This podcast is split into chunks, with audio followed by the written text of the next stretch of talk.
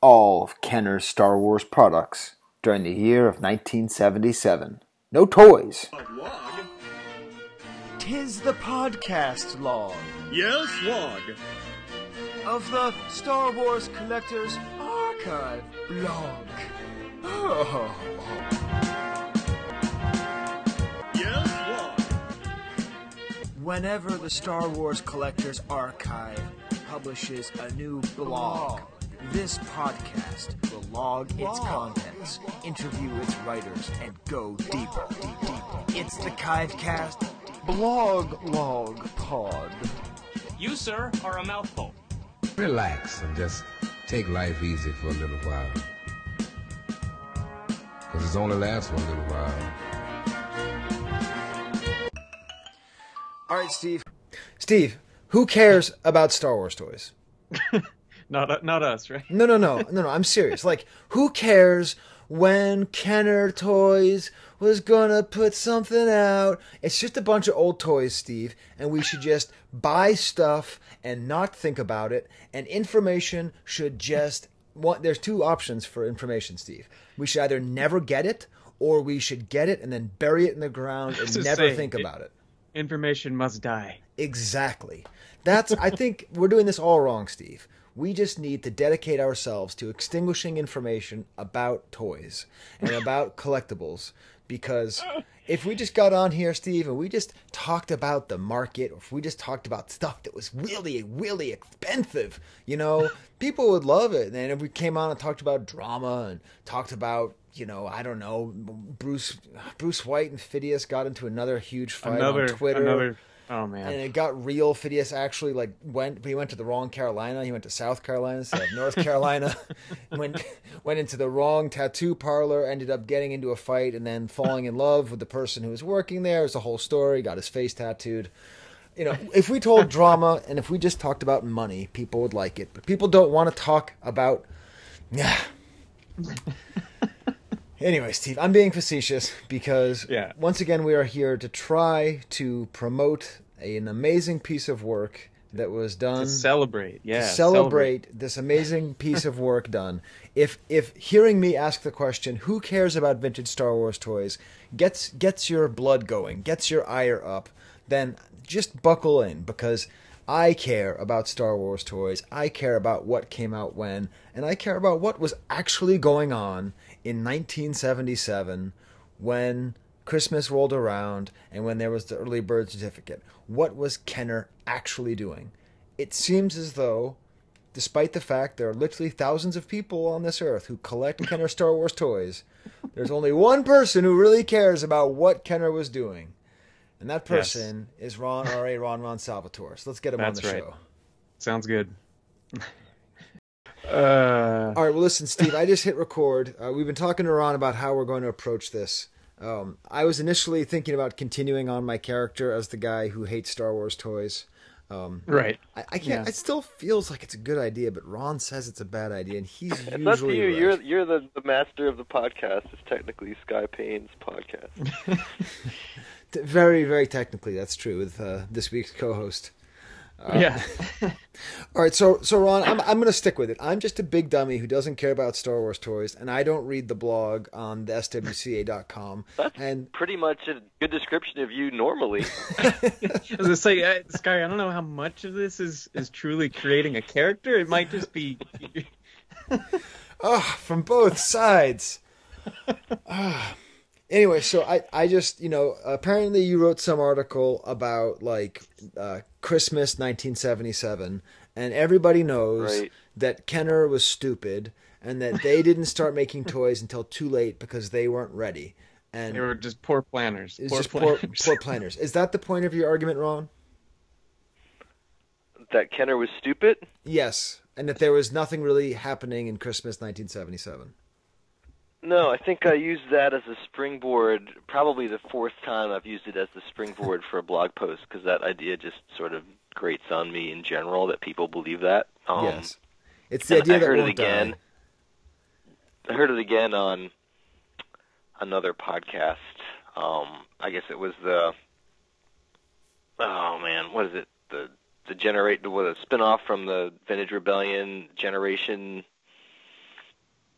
Generation Skywalker. I was going to Luke Skywalker Generation Generation Skywalker. Not those guys, but someone they were interviewing or referencing brought it up again, and I think it was a person with an actual Lucasfilm connection, and was like speculating that Kenner intentionally delayed the release of the toys. It's just like, yeah, it's just it's kind of. A, I'm not saying I can prove that's wrong, but I, I just think that's a little bit nutty. Um, you know, the reason they didn't have toys for Christmas was because they didn't even sign on as a licensee to like April or March or something like that, which is obviously right before the movie came out. So uh, that's just pretty much impossible um, to get toys to market. I mean, plastic toys it takes about a year. So, you know, if you sign on as a licensee and say like, let's say early April, and the movie comes out in late May, um, there's no way you're going to have toys on, you know, plastic toys on store shelves by you know November when the stuff would need to be out to to sell for Christmas. So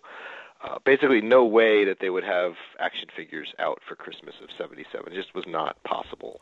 Now, now one one thing that I, I love, you know, being the big dummy that I am, who doesn't care about Star Wars toys, um, I, I'm still I'm still going to hold on to this idea that Kenner just wasn't ready because it is the idea that won't die. And what I love is that this article makes reference to your article from the blog from 2014, a common misconception, and then that article actually makes reference to Steve Sansweet's from concept to screen to collectible, where Right. you got the information. So like before anything, we knew the truth that Kenner was totally fine, was totally competent. They just didn't have enough time because of the licensing agreement.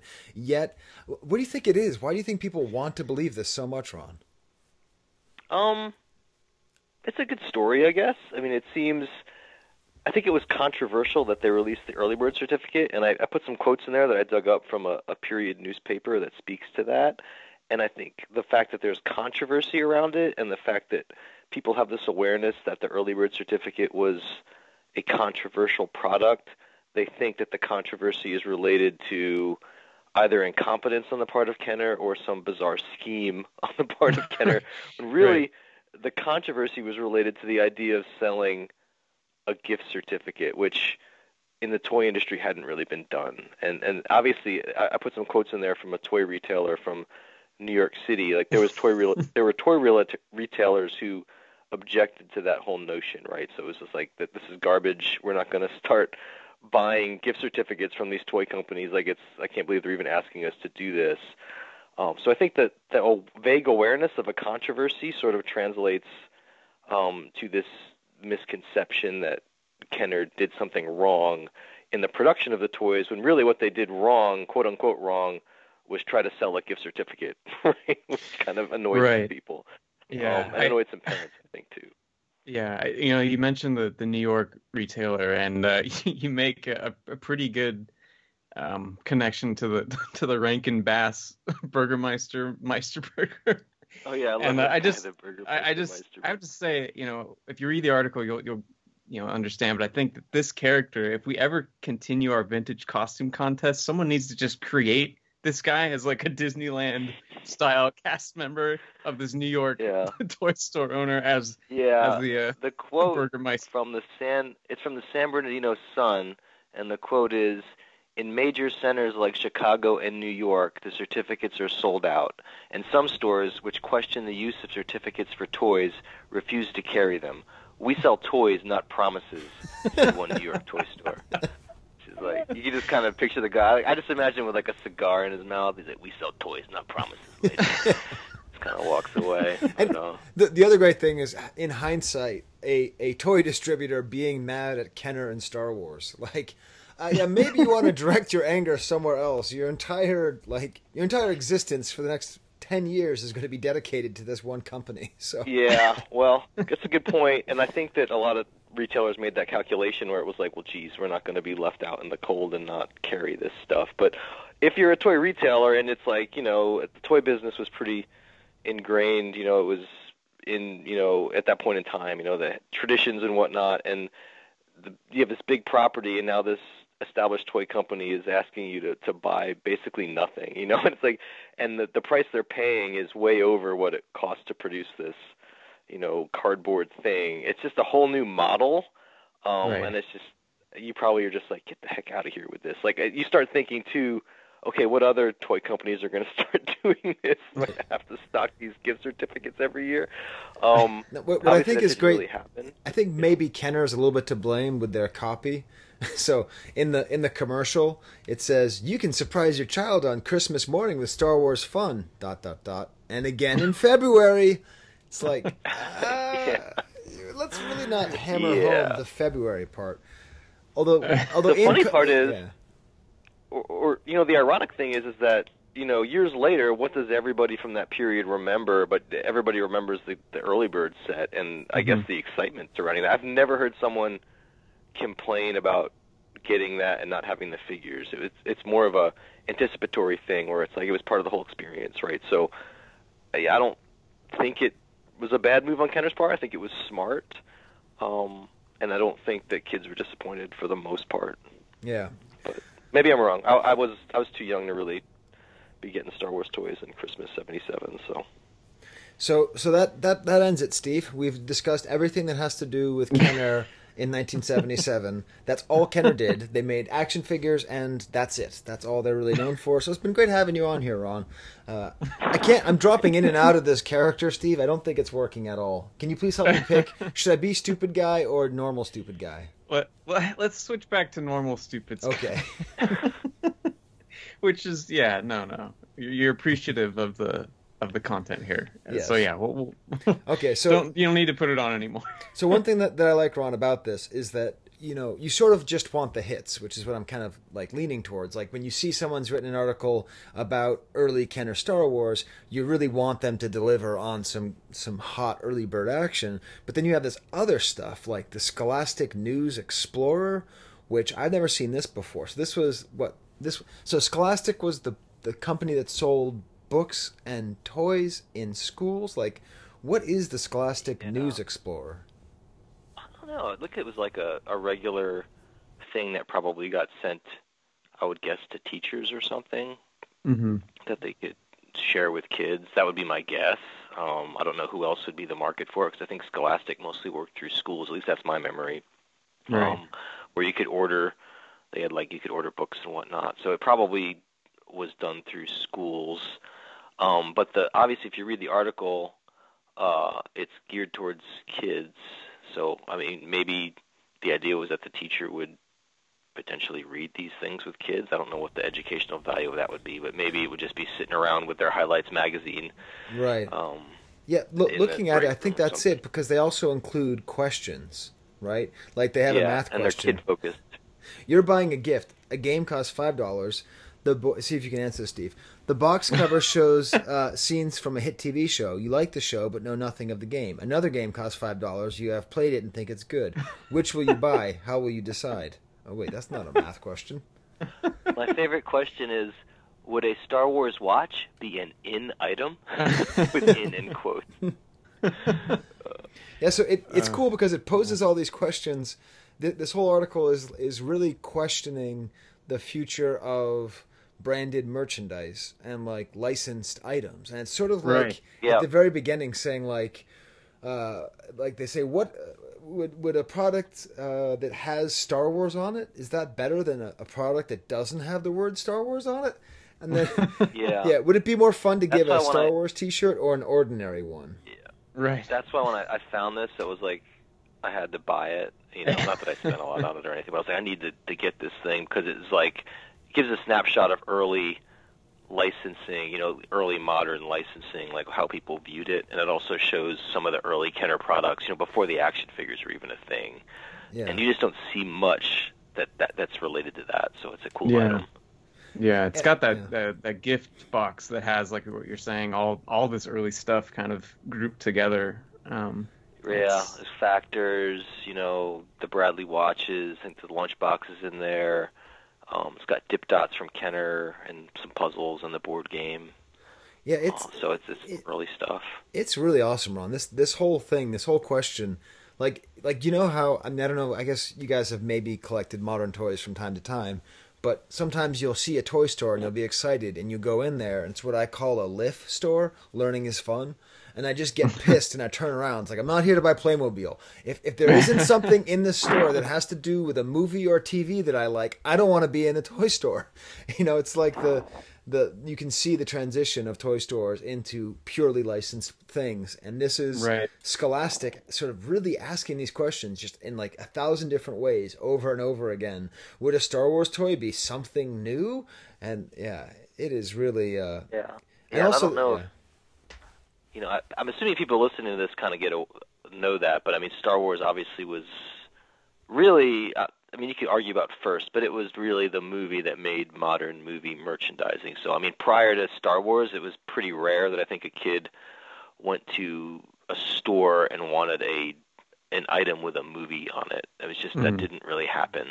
Uh, maybe a TV show or something like that, or you know, the, the Chicago Bears or the sports team. But to have a movie, which are usually in and out of theaters pretty quickly, on a T-shirt or a poster or a, you know a, a puzzle or something, was pretty pretty rare. So uh, it was obviously a whole new you know world that people were were stepping into with that. now steve a calendar costs three dollars it has scenes from other countries on it another calendar costs four ninety five it has pictures of your friend's favorite cartoon which will you buy as a gift for your friend name three things to Oh. consider before deciding Wow, that's so. Yeah, this is this is trying to get into the mind of the the young. How pathetic is it that the answer is just so clear, like the cartoon? Like our our brains are so polluted by this post Star Wars world. Uh, Okay, Yeah. so so you're, you're using this as a springboard, and basically in this in this article in this Scholastic News Explorer, which refers to R2D2 as a creature, which I always enjoy, um, there there's just a picture of all these early items that were available as of Christmas 1977. So is that the idea, Ron? You want to just put together every single thing that was available from Kenner in Christmas 77? Um, yeah, I don't know. I mean, with these articles, I try to find like a through line where I can attach several different things I want to talk about. Um, and I think that was maybe the genesis of it. I was like, well, it'd be cool to just do an article about the the Kenner products from 1977. Be, you know, what was released in 77? What would you what could you have gotten for Christmas, you know, from Kenner? Um, and then that kind of tied in with some other things I thought about, you know, you know, basically the the early marketing uh, of the line with the store displays because another topic I wanted to talk about. So, um, but yeah, that was kind of the, the genesis of it. The uh, the 77 products from Kenner, which I don't, I think more clued in collectors realize that, but I think there's a lot of collectors who don't even realize that there was a, a finite, you know, a very small number of items that were re- that were available in the holiday season of, of 77 uh, before the action figures even hit. Uh, it's just not something that I see talked about that much. yeah. And uh, sort of ki- chief among them, you have here the Escape from Death Star game, which uh, I've never played. Have you ever played it, Steve? no, I haven't. Have you, Ron? No, of course I've never played that game. Well, I don't know. Kidding? you Play know, it while I watch The Mandalorian over and over again. I love that little Ugnaught. Uh, it's too what's the uh, hey, more Steve, hey, what for was the Ron. Ugnaughts uh, name, Ron, in the movie in the Mandalorian? Uh, his name is Nolte. yes, that's right, Nolte the Ugnaught. Nolte from Alright. Tusk from Tusk from Nolte. there you go. Um, yeah, so that that board game that was the first board game I think Kenner had ever developed, and I've never played it, but I, I want to say this goes back to Steve Sansweet's book from concept to screen to collectible that um it wasn't that great, you know, like they, it was their first try, uh, and that was actually their license, their agreement, you know, the, their contract with um Fox or Lucasfilm or whatever it was only required that they produce the board game. So if Star Wars had bombed, they would have just made that game and gotten out, right? So That- that that could have been the one end of item it. they were required to make. That's- wow. yeah.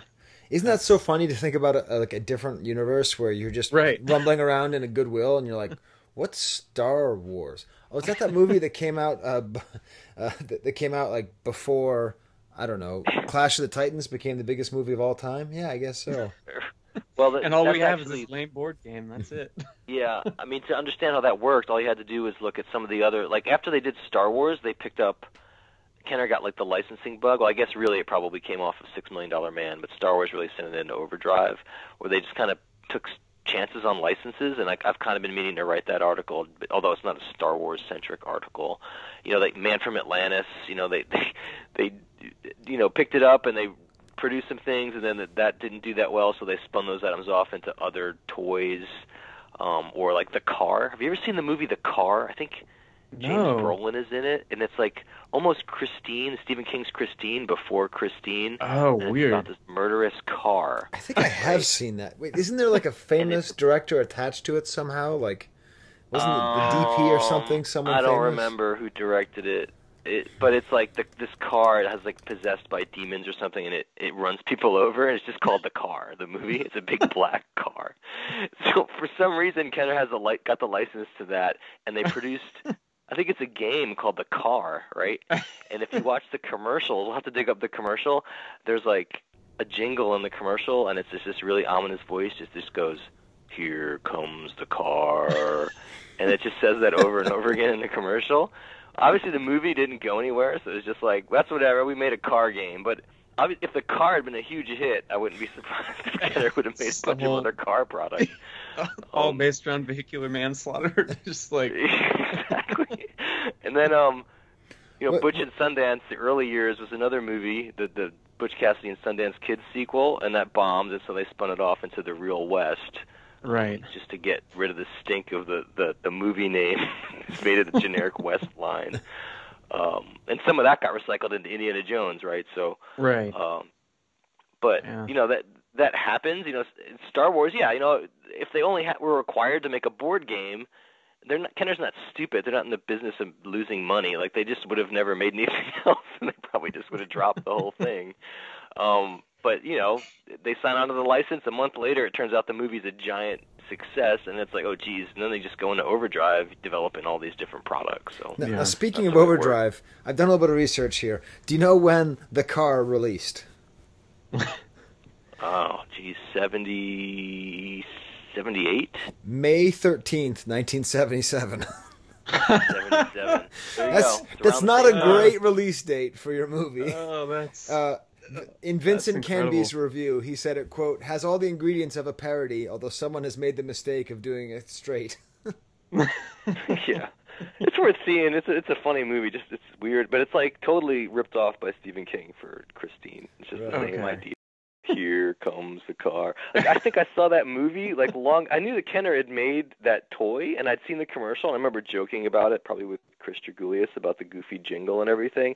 And I'm watching the movie, and it just suddenly occurs to me, I'm like, the car, like this is what Ken, this is a like that Kenner thing is licensed. I didn't even realize that was like tied to a movie, but it it, it is. It's such a weird thing um, that they would have even picked up that license. And of course, they ended up getting Alien, which is an even more weird license for toys, and that didn't really go well. And, and I think after that, you started to see them step away a little bit from some of the the random movie stuff, and uh, like a lot of toy companies, they moved into cartoons and stuff.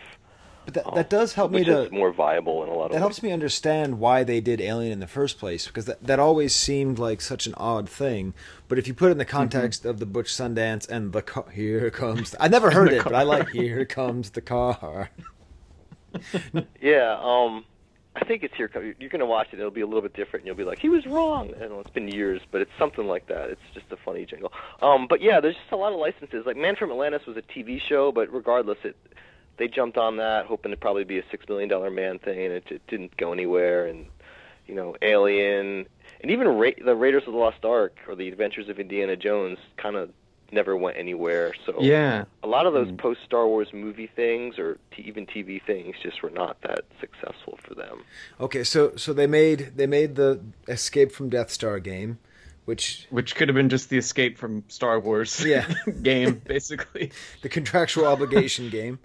All right. Right. and and then you also go into puzzles. Now we, we have talked from time to time about the puzzles, Steve. If uh, if you'd like, you go back to one of our previous blog log pods. For yeah, further reading and listening, there there's Yes. there's a lot of Mostly for content Scott there. Bradley talking about the Right. Yeti Gobbler. yes. Gibbity gibbity. Um, and then we have the the painting sets, and I didn't know there's more than one painting set. I don't. Are we okay? You have to tell us, Ron. Are we ever going to do an entire episode about Kenner painting sets, or could, is this the time where we get to talk about them? Um, I was planning an article on just painting sets in general, and then the guys at Generation Skywalker did a blog post on painting sets that was good, and I was like, well, that kind of stole my thunder on that one. um, so I would encourage you to, to seek that out. Okay. Um, those guys did a pretty good article. Um, Kenner had the license though early on, um, and so they made dip dots, which was like a, a watercolor thing, and then plates, which is also a watercolor thing, but larger and just a little bit different. Um, I think the paints were a little bit more like normal paints, Like acrylic watercolor type. things from Dip Dots. Yeah. Okay. Um, and they made those, and then the license for like po- paintable poster sets spun off to their sister company, Craftmaster, um, almost right away, like almost the next year, I think in '78. And so Craftmaster produced the the uh, the poster sets after this. right. Um, I, So I really- wonder. Uh, I was going to ask, you know, in terms of, I know it, there were what like 16 images for the dip dots, and then five for the larger set. I wonder if any of those were as weird as some of the early coloring book art, just because it was so early on. I haven't actually seen aside from maybe Um, they're- handful. I think they're way less crude. Um, Okay. and I think, yeah, I don't know who did them, but they're more professional looking than I think the Canadian ones. Uh, okay. especially the plates, which are really nice. And Yeah. um, one thing I wanted to discuss in that article, which I probably won't do now, is um, that uh, most people don't know that there was a second edition of plates, and there's actually, you know, the artwork is out there. You know, I have a piece. I have a piece that wasn't made. Hmm. Um, so I think, you know, had Kenner not handed the license off to Craftmaster, I think there would have been a second plates edition, probably in 78 to 79, maybe holiday season 78.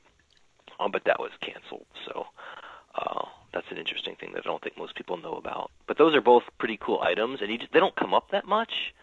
Uh, I would, you know, I I really like the weird early stuff, and so I mean, if if I was a collector, those are two things that I would I would try to nab if I didn't already have them, is the plates Yeah. and the dip dots. Yeah, and also that's that's also good too. The the Generation Skywalker site, we've never actually uh, pumped it here, Steve. I, I don't know. I guess we just don't pay enough attention to stuff. But that's another good place with another good blog and lots of information too. So. Um, Yeah, you know, we need to spread around this. Whatever kind of meager attention comes to this, the, you know, your guys' blog should also go to, you know, go there as well. Yeah, no, I don't. Uh, those guys did a pretty good um roll up of all that stuff, so check it out when you get a chance.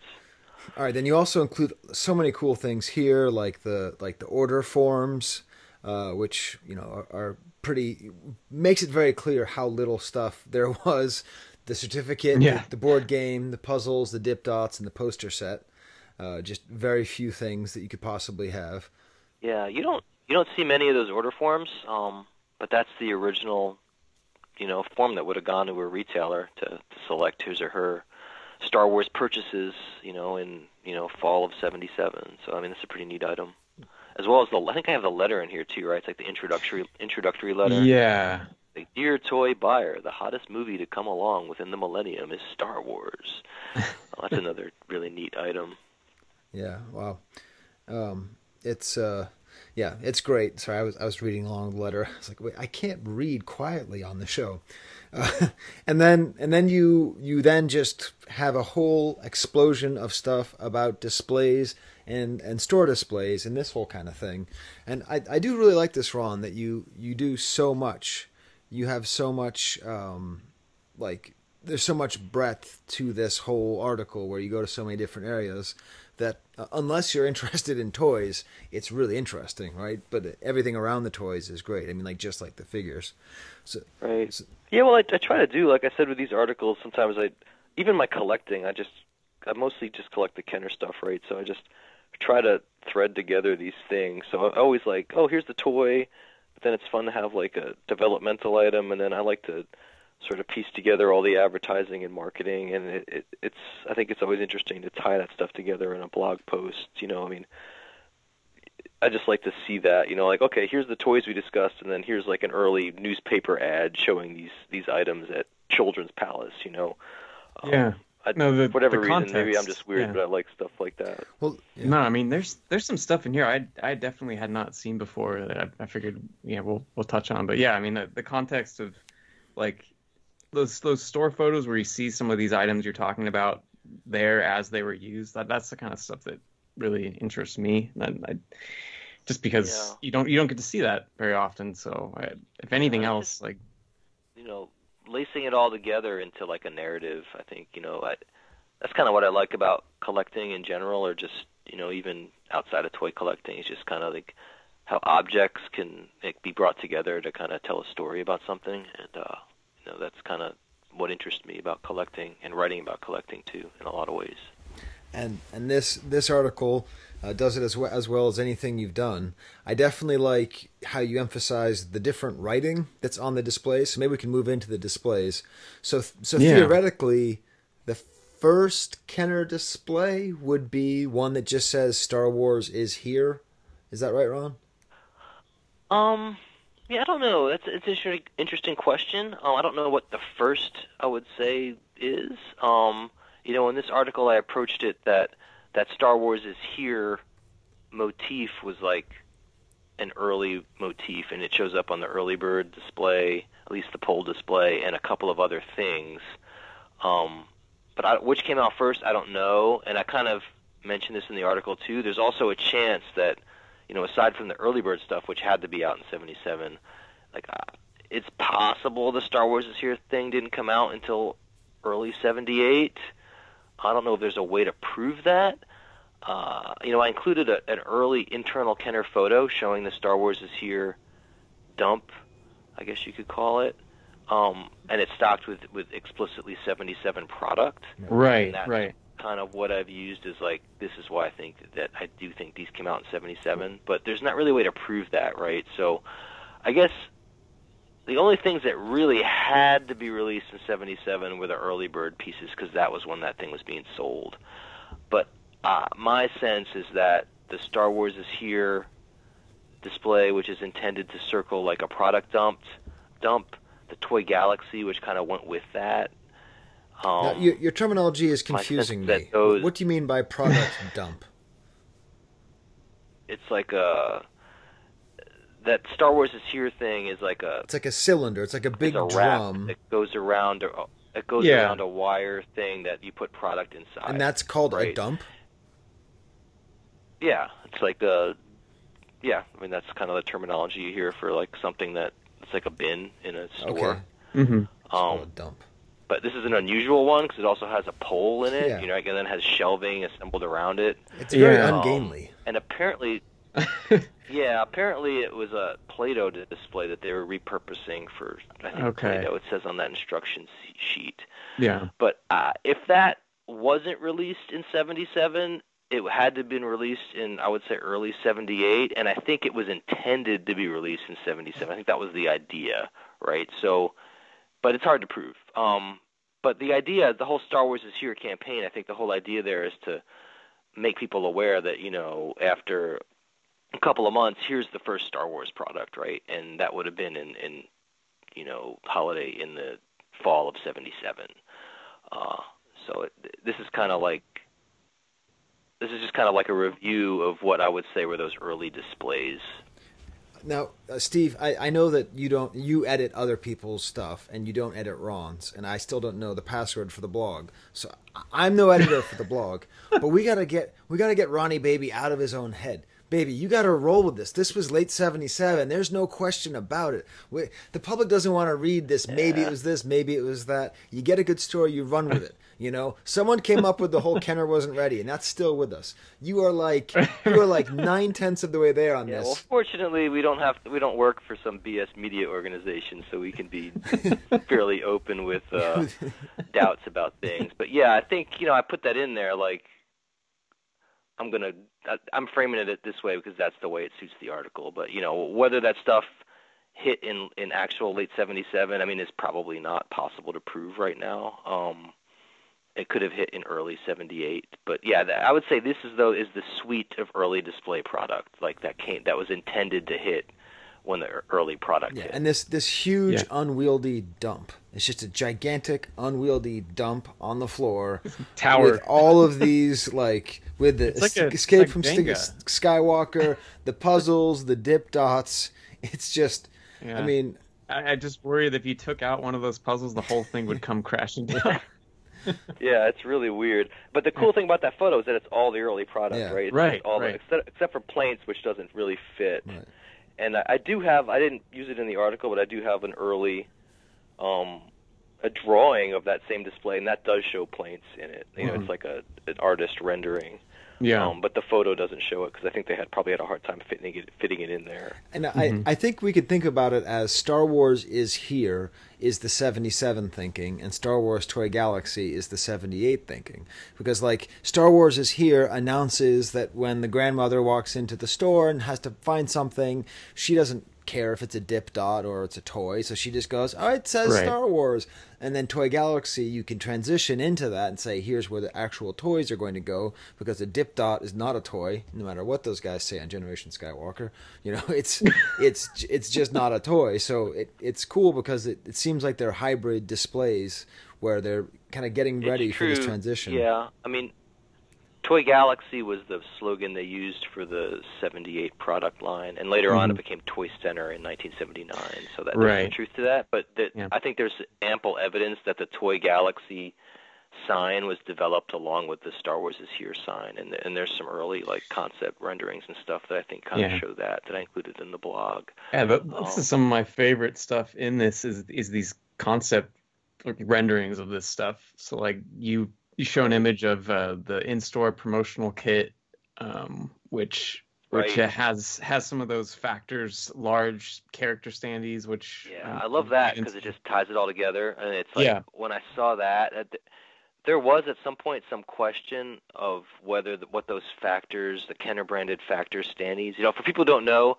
factors made these life-size standees of the droids and then Chewie and Darth Vader, right? And Right. they were consumer items, um, but very rarely one turns up with a Kenner logo on it, and the and the the idea there is that you know we were told years ago by Kenner folks that yeah we rebranded those things and used them as store displays, um, but it's like okay how do you prove that? Well, when I saw this painting or a, a reproduction of a painting, it immediately sort of tied it together to me. I'm like okay there's there's these two standee items. It's like those have to be the factor standees, and it's got the Star Wars is here, you know what we call the the the uh, the wrapping for the dump and the Toy Galaxy on there. I know what those are, and it's in this in-store promotional kit. So here's a a plan that Kenner had to send these standees out with these Kenner displays as early display items, and I'm like, wow, that just ties everything together. But then there's like some rectangular objects in here that are just graphical in nature, Mhm. and it's like I could never. For a while, I was like, I don't know what those are. are those supposed to be carded figures? I don't know what those are. But then, yeah, well, it turns out yes. But you know, years ago, I I think it was Pete Vilmur maybe had a Factors poster that also had that same Kenner sticker on it, right? The same sticker Right. that's on the standees, and that was like bing, ding, ding, like oh, that's got those. What those are? Those are four Kenner fact. Those are four Factors posters with Kenner stickers on them. Mhm. And so then I spent years trying to find a Factors poster with a Kenner sticker because I knew it had to be out there because I'd seen one and it, it, it was in this image. And, you know, sure enough, finally I found one and I included the photo in here for the first time. I think there's only that I've ever heard of like two of those that I've ever ever heard Yeah, of, that's- right? But, See, th- this is the That's bombshell in the middle of this whole thing, and if you've stuck with with my horse hockey, then this is your reward. This, you know, when when you talked about or when you revealed to the world the existence of the Kenner Factor displays with the Kenner sticker, like that was amazing. And now we have like totally unheard of the like the sort of cheesy Factor posters with a Kenner a Right. blue Kenner sticker in the bottom corner and it, that does appear to be exactly what's shown in this presentation, this internal Kenner presentation as well. Like it just Yep. all ties together. And how many factors posters were there? There was the And there's that was what- going to be there's my next Vader question. making the Yeah. the um, goofy thing. There's the droids. There's the yeah, I Hildebrandt. have to see which ones came out first in 77. Off the top of my head, I don't know, but it could be there are four different ones, and that's why there's four different ones shown in Mhm. this Kenner painting. Um, but I'm not sure off the top of my head. There's Yeah. a, yeah, it depends on what was released in '77. That you have to look at the earliest wave to determine, and I, off the top of my head, I'm not sure. There's certainly the Hildebrandt one. I think there's a Vader one. I think there's a Luke one. Right? Is there a all Leia one? I, yeah, they, Oh I, I get yeah, there's the mixed Leia sometimes. one where she's making that that kind of sassy face.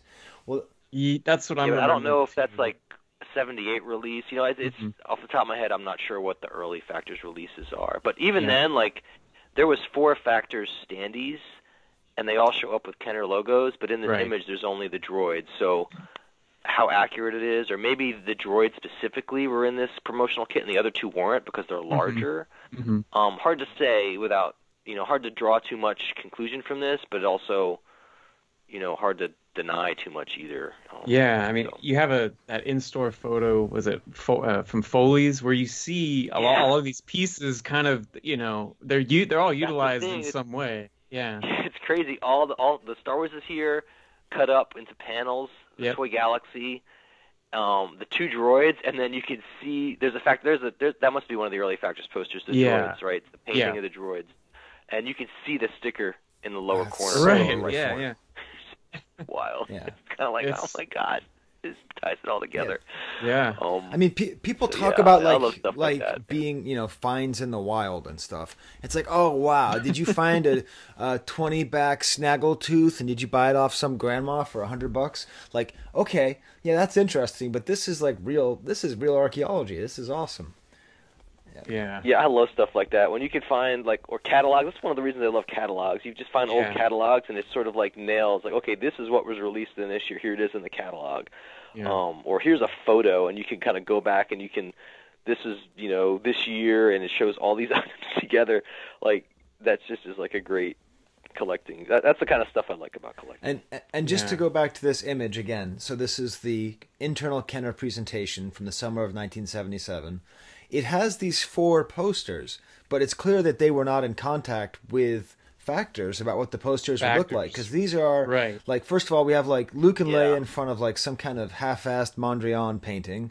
That's Uh, that's kind of like I think that was a po- or a, a puzzle image, wasn't it? Them on the like about to swing across the the gantry. Yeah, but it's, it's totally like that- stylized, and It's- then and then there's very C-3PO and. R2D2 again stylized with this cool background. Han and Mm-hmm. Yeah, they're not accurate. Yeah, Han and Chewie look like they're in the Um, the, the yellow submarine, and then and then we have Darth Vader, the McQuarrie image of Darth Vader yes, attacking. Uh, no, no, of a stormtrooper attacking Luke. Right, that's the pose of the stormtrooper with the lightsaber I- attacking Luke. But instead, it Vader it's and Vader McQuarrie? and I'm pretty sure it's not. Instead, it's Vader attacking Obi Wan. yeah, it's bizarre. Right. One one second, Yeah, McQuarrie they're not accurate, but I'm confident that those are the posters. I think that either they didn't know, maybe they weren't aware of what exactly the images were, or the guy painting this just didn't really give a crap, you know, about how accurate Yeah. it was. you- but okay. yeah, they're not Right. accurate to what what the posters actually look like. Yes, you're definitely right, Steve. It is McQuarrie, the Vader, with that, that very strong, uh, like uh, line with it across. But he's actually Right. he's actually going off against Luke here, right, as opposed to against Obi Wan. Right. And in this Yeah. toy thing, it's this very dynamic, something we never got in the movie, an interesting fight between Vader and Obi Wan, and and we have it here.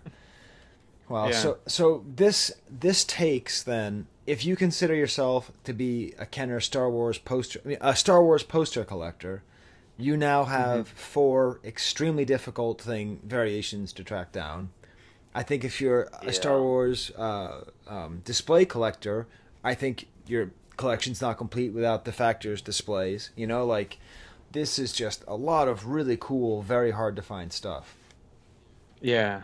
I you know I also really like just as a secondary piece of evidence for the the factor standees that other rendering of the of the two droid standees with that crazy huge like black backdrop with with the shelving Oh, and all yeah. that. I, I, did anything like that actually get produced? And I don't think I've ever seen any any display area that's quite as Yeah. this almost looks like a like a trade show or something, you know, more than a it like a kind of toy like store. a trade show. I don't know if it's intended to be that. Um, Right.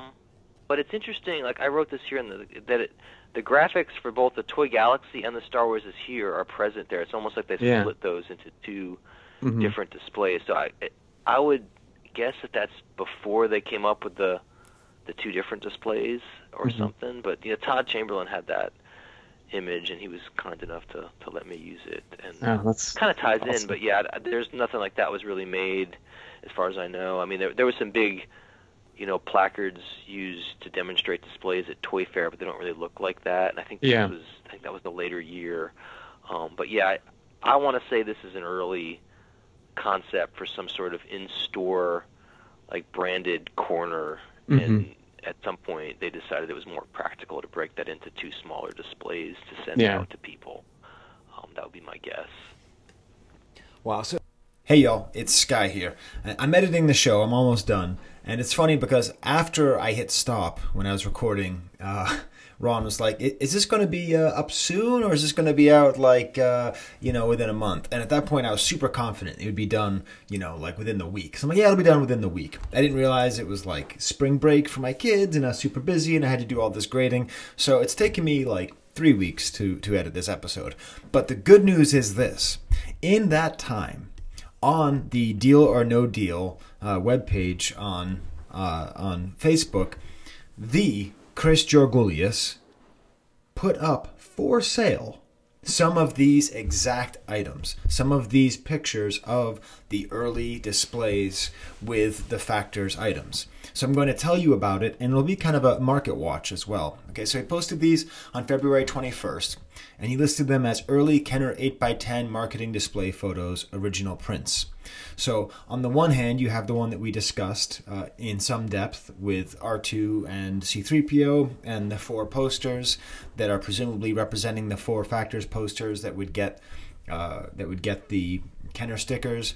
Then there's the one that Steve likes so much with R2D2 and C3PO on either side of the display stands, uh, the display cases, which we just discussed. But then there's one which Ron did not discuss, and which I've never seen, and which makes me very excited. It has this kid standing in front of the four factor displays that had the Kenner stickers. So the Chewbacca, R2D2, C3PO, and Darth Vader, right? These things which Ron explained were some of the earliest store displays where they simply took a factors display and put a Kenner sticker on it. So you see this kid holding up like a Kenner lightsaber fighting against the Darth Vader, uh, you know, the Darth Vader standee, the kind of standard early Darth Vader image with him having his diagonal lightsaber. And then another kid, like with his arm on top of uh, R2D2. And it's a very charming like image of sort of like imagining what these standees might look like in the store, how kids might interact with them, presumably how they might sell them. So I am now going to take you through the process of the bidding. Initially it was 200 and then I posted on there saying, "Well, you better you better bid these up because the value is going to go up after the next Kivecast." It then went to 400, 450, 500, 550, 600, 650, and finally the final bid went $750 to one of the absolute kings of star- of toy displays and just general uh, general collecting Will Grief. So it's cool. I actually uh, I messaged Ron. I was like, "Hey, what did you think of those prices?" He said, "Yeah, it makes sense. Around two hundred dollars is is is what people you know is what he thinks each of these sheets is worth." I think Will got a deal. I think he put these in a frame, and they're amazing items. I sort of regret not going higher but I don't know. It's not Chewbacca enough. So, anyways, there you go. It's cool because there's another thing which wasn't mentioned in the article, which came out in this, and we get to see what they're worth uh, today. All right, back to the show. Just to set you up here, I'm going to be talking about this photo of the department store Foley's.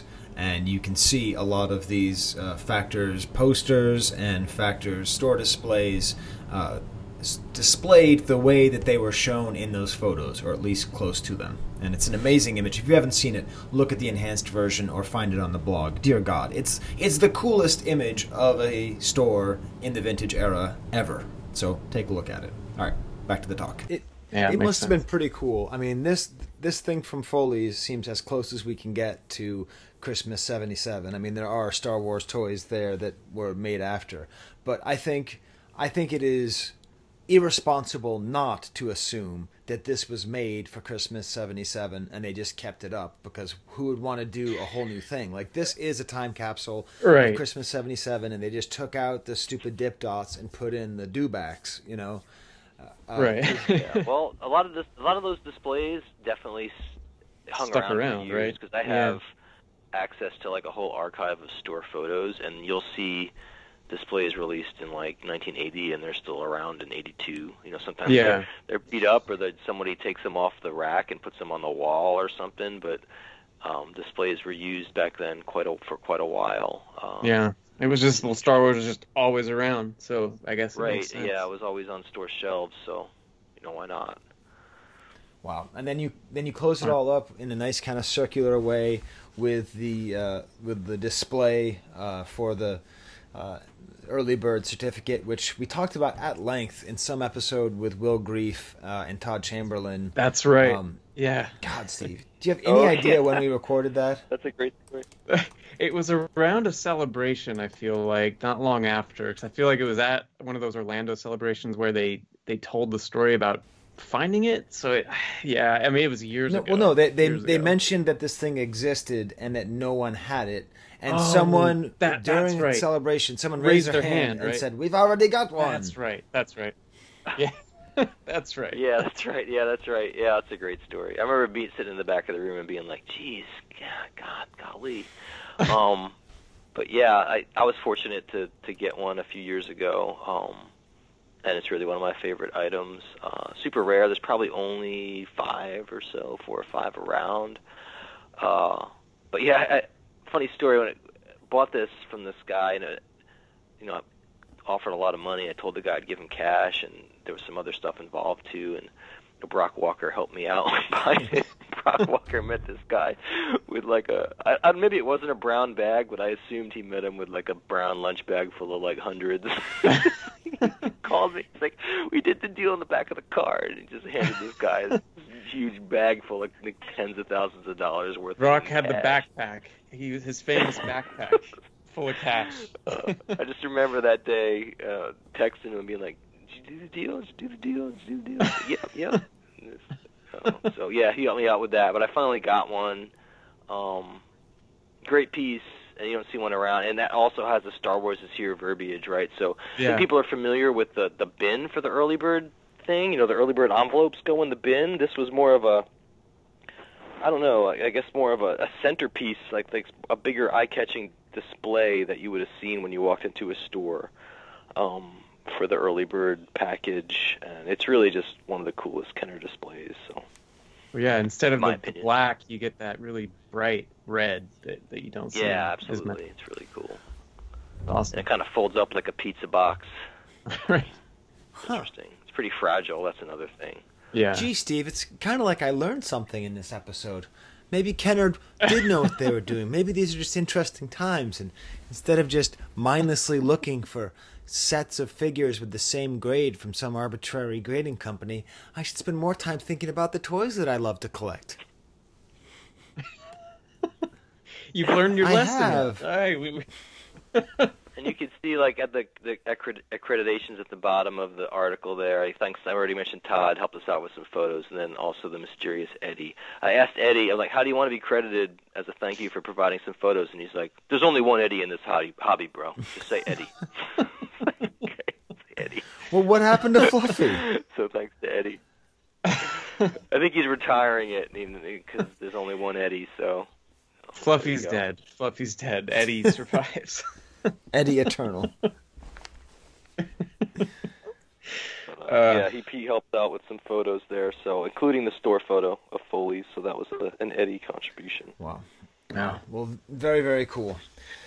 Wow, Ron. Well, thank you for uh, for enlightening us all, and you know, continue on in this whole great series about about what was actually going on in the early days of Kenner. Because as I said in the intro, I think you're Yeah. the only person yeah, and paying then plus attention. we got to talk about the Burgermeister, Meister Burger, Burgermeister, whatever his name is. Uh, yeah. Uh, I don't know. I might have to just, you know, conjure up some kind of costume to represent that guy. With the T-shirt that just says we make we, we sell toys, not promises. yeah, well, it's true. uh, well, yeah. well, all right. I appreciate you guys having us on. Hop, us on. What am I? I'm starting to sound like the Queen or something. Um, having us, uh, having me on here to talk about this. Um, you know, always fun. Yeah, it was over overdue. So Yeah. thanks, thanks Yeah. again. Hey Steve, we, we don't do outros on these. Nah,